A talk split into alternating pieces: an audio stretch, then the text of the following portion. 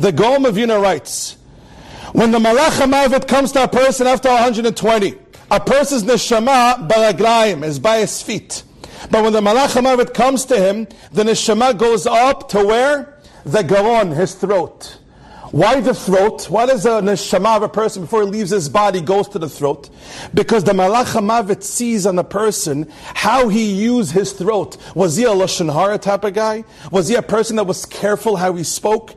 And depending on how much a person spoke lashon hara, the more pain it is when a person's neshama is being pulled out. So the reason why the neshama travels to the garon it's because the Malach HaMavet wants to see what did you do with your throat? How did, were you a Lashon Hara type of guy? Were you careful? Were you respecting other people?